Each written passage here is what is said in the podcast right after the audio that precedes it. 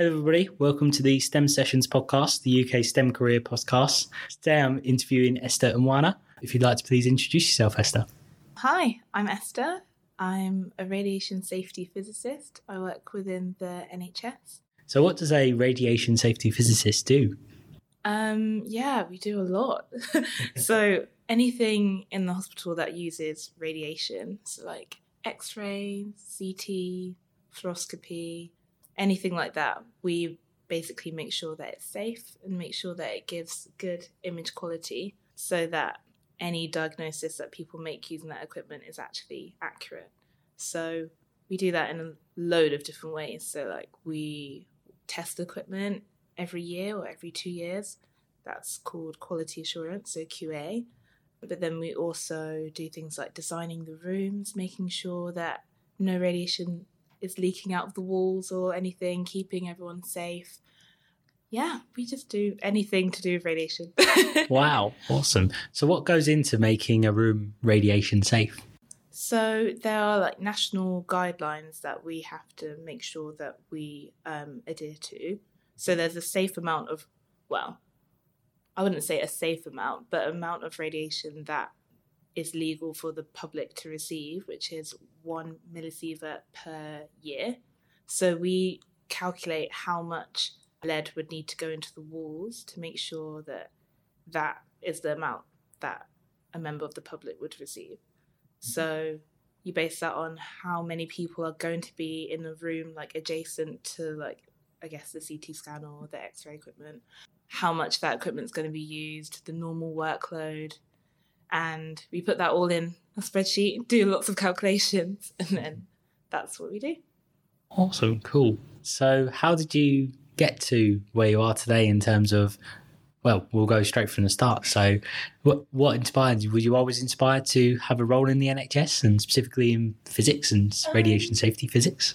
Yeah, well, I always wanted to work in the NHS. I think so. I wanted to do something that helped people, but I just didn't really know what initially I wanted to be a doctor, but I felt like I'm not actually cut out to deal with patients. And then when I was about 15 or 16, I came across like radiography. I think I googled physics and helping people because oh, really? I liked physics, I liked maths. Um, so I googled that, and it came up with radiography. So I emailed the head of radiotherapy physics at my local hospital just quite scary, like as a kid. Yeah. Um, but yeah, I didn't really know what radiotherapy physics was. I thought that was radiography. I turned up, that wasn't the case. but um, he was really, really nice. He like made everyone give me a little presentation on what their job was, and I just wandered around the department. They let me use um, a linear accelerator, which is cool as a 15 year old.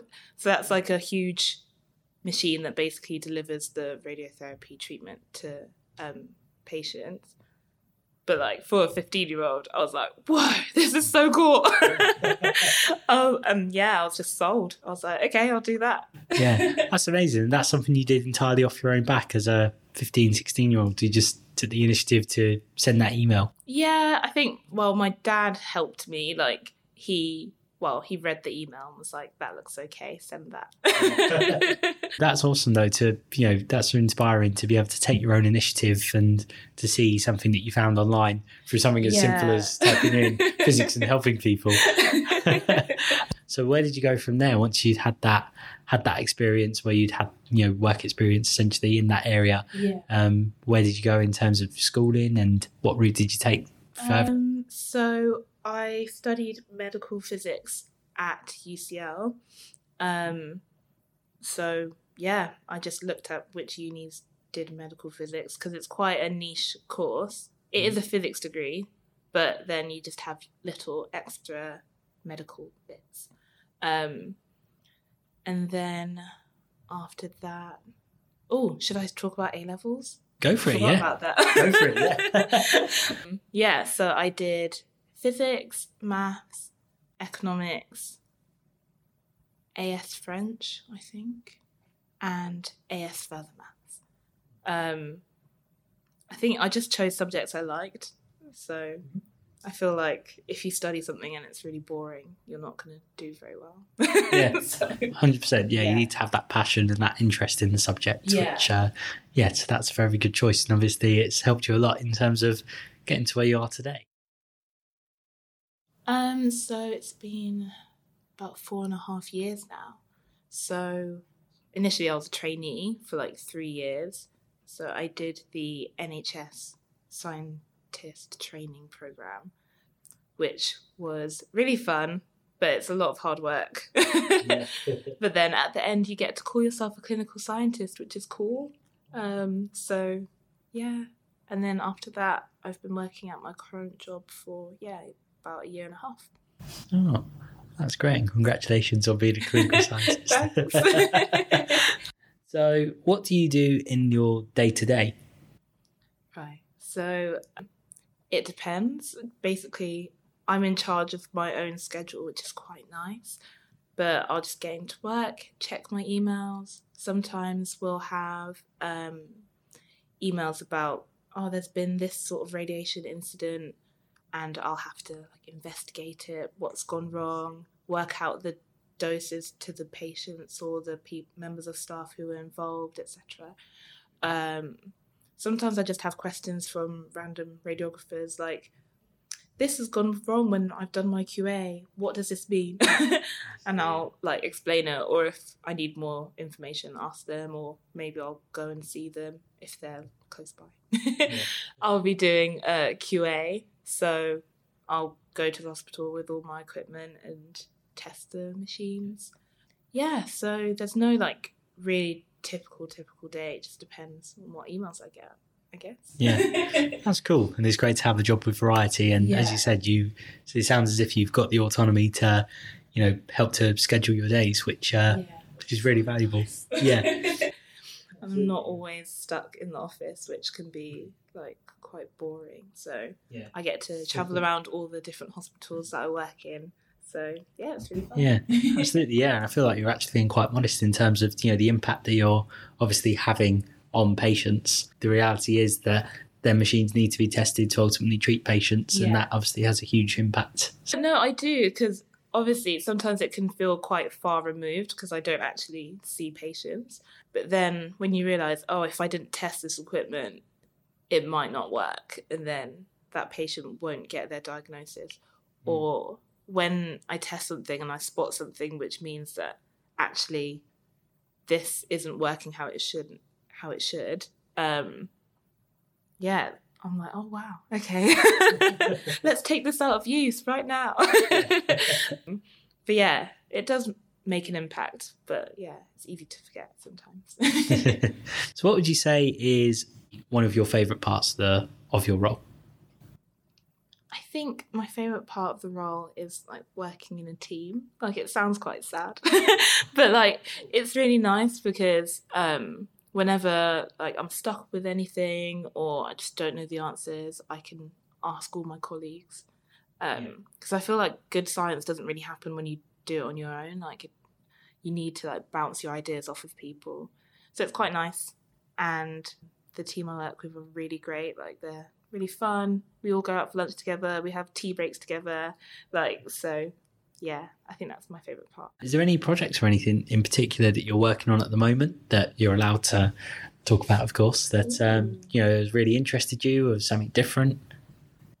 So there's one project that I'm working on now, which is trying to look at different methods of dose calculation. It probably sounds quite boring to someone not in the field, but initially there was a government like funded team that looked at all of the CT scanners that were ever produced and basically looked at how each scanner worked and they tested every single scanner and they built this software that was like an anthropomorphic phantom. A phantom is like something that you would x-ray instead of a person to kind of see see. what the dose is Yeah. and anthropomorphic i think means like meant to represent the human body Yeah.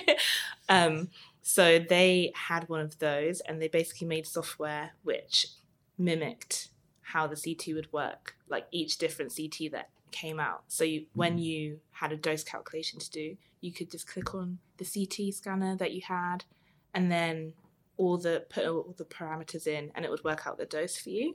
Mm-hmm. Um, but then that got defunded like 10, 15 years ago. So ever since then, we've been like trying to use that software, basically just trying to find the closest CT scanner to one that's on the on the system, which is super outdated now. Mhm. Um, so yeah, there's like new software that's come in. So I'm working on like comparing how that works with the old stuff, um, and seeing whether it's like reliable and like relevant, and whether we can change our practice to use that. So it's been quite fun so far. I've only done like a few patient um, doses, but Mhm. it's quite interesting. Yeah. yeah, it sounds it. And obviously, again, that that going back to the impact piece, that's obviously could potentially change the way that you and your team do your work and Yeah. to make it better ultimately for that patient experience. So, yeah, that is really exciting. it's good to know. So, what would you say is important in terms of the soft skills that you would need for for your role? I know you've mentioned working in a team as one of your favourite things, but yeah. within that team, are there any soft skills that you feel like you really need to utilize on a daily basis or regularly to be good in your role? you have to be good at talking to like every different level of profession within the hospital because you work with nurses sometimes like teaching them basics of radiation safety. You work really closely with radiographers. Um, they're the people who take the pictures. Um, you work with surgeons sometimes and doctors and everyone basically. So sometimes I'm sitting at a meeting and I'm like, oh, okay, I'm with, you know, the director of medicine right now. And you just have to be able to like speak to every type of person. And you have to be quite good at explaining things, if that makes sense. So um, sometimes a patient can ring up. I don't know how they get our number, but sometimes they ring us and they're just like, oh, this has happened. Please, um, I've been irradiated, and you just have to be able to reassure reassure them. No, you weren't irradiated, or um, don't worry, it's fine. but yeah, just being able to communicate with lots of different types of people is is really really important. Yeah, that's brilliant. I'm sure that uh, speaking to a nurse about and actually teaching them something will be very different to speaking to a director of Yeah, medicine and be very yeah. experienced. And yeah, that's a really good skill, I think, to have. And it's definitely something that uh, is important in a lot of STEM roles. So, yeah, you mentioned that communication is really, really important for your role. And um, obviously, be a big part of being a STEM ambassador is that communication piece. So, um, what have you done as a STEM ambassador so far? So most of the stuff I've done as a STEM ambassador has been like going into schools and basically talking about my job. um, so a lot of schools do something like um, basically career speed dating. So they go around and ask you some questions about what your job is. So yeah, basically just explaining what I do to like a 14 year old. It's interesting explaining your job to someone who has no idea what radiation is Yeah. when when radiation is my job. What advice would you give to a young person who's aspiring for a career in the NHS or a career in helping people, as you said? um, I would say do your research, try and figure out um, what sort of job would suit you and your personality type. I mean, like I like my job because I like rules, I like maths and physics. But like there was a role for that in the NHS, which is awesome. But I think there's a role for everything. So just think about the sort of things that you like to do and research because there's probably a job there. So, if you weren't a radiation safety physicist, what career do you think you would be doing now? Oh my gosh, someone asked me this recently. Um, so like, if I wasn't in radiation safety physics, I would like to be a children's TV presenter. It would be so fun. That's, that's a great answer. So like on Sundays, I literally sing to like three, four, three and four year olds, oh. basically. Actually, no, age one to four, and they are so cute. And like you just sing songs with like hand actions like rainbows sun sky. And they love it. Um so that would be really fun. I feel like it would be like a fun thing to do. Yeah yeah i mean it, it sounds i'm personally not a very good singer so i would probably make all the children cry. So is there a part of your industry that holds um, a myth that you'd like to bust, essentially? I feel like my industry, as in like medical physics as a whole, I feel like they feel as though they are they don't have any sort of biases or racism or sexism because like it is quite good in that it is pretty much 50% women and men, which is awesome and not something that you see a lot in physics, especially. Um, but in terms of ethnic minorities, there's just like nothing. so, like, it was a tough thing for me to start off with because I would always walk into a room and always be the only black person there, like 100%. And it was quite tricky at first, but the place where I work now is great. I feel I feel like it's probably the most diverse medical physics team in the country, which is great. But yeah, I think I would like to bust the myth that you know, I don't know. I guess that black people can't do physics. We can. There's just not a lot of it. So I'd like to like encourage younger people, especially like ethnic minorities, like to study physics because there are jobs out there for physicists. If you like physics, do it, basically. Thank you very much for giving up your time, Esther, to come and speak to us. And um, yeah, I wish you all the best. Thank you.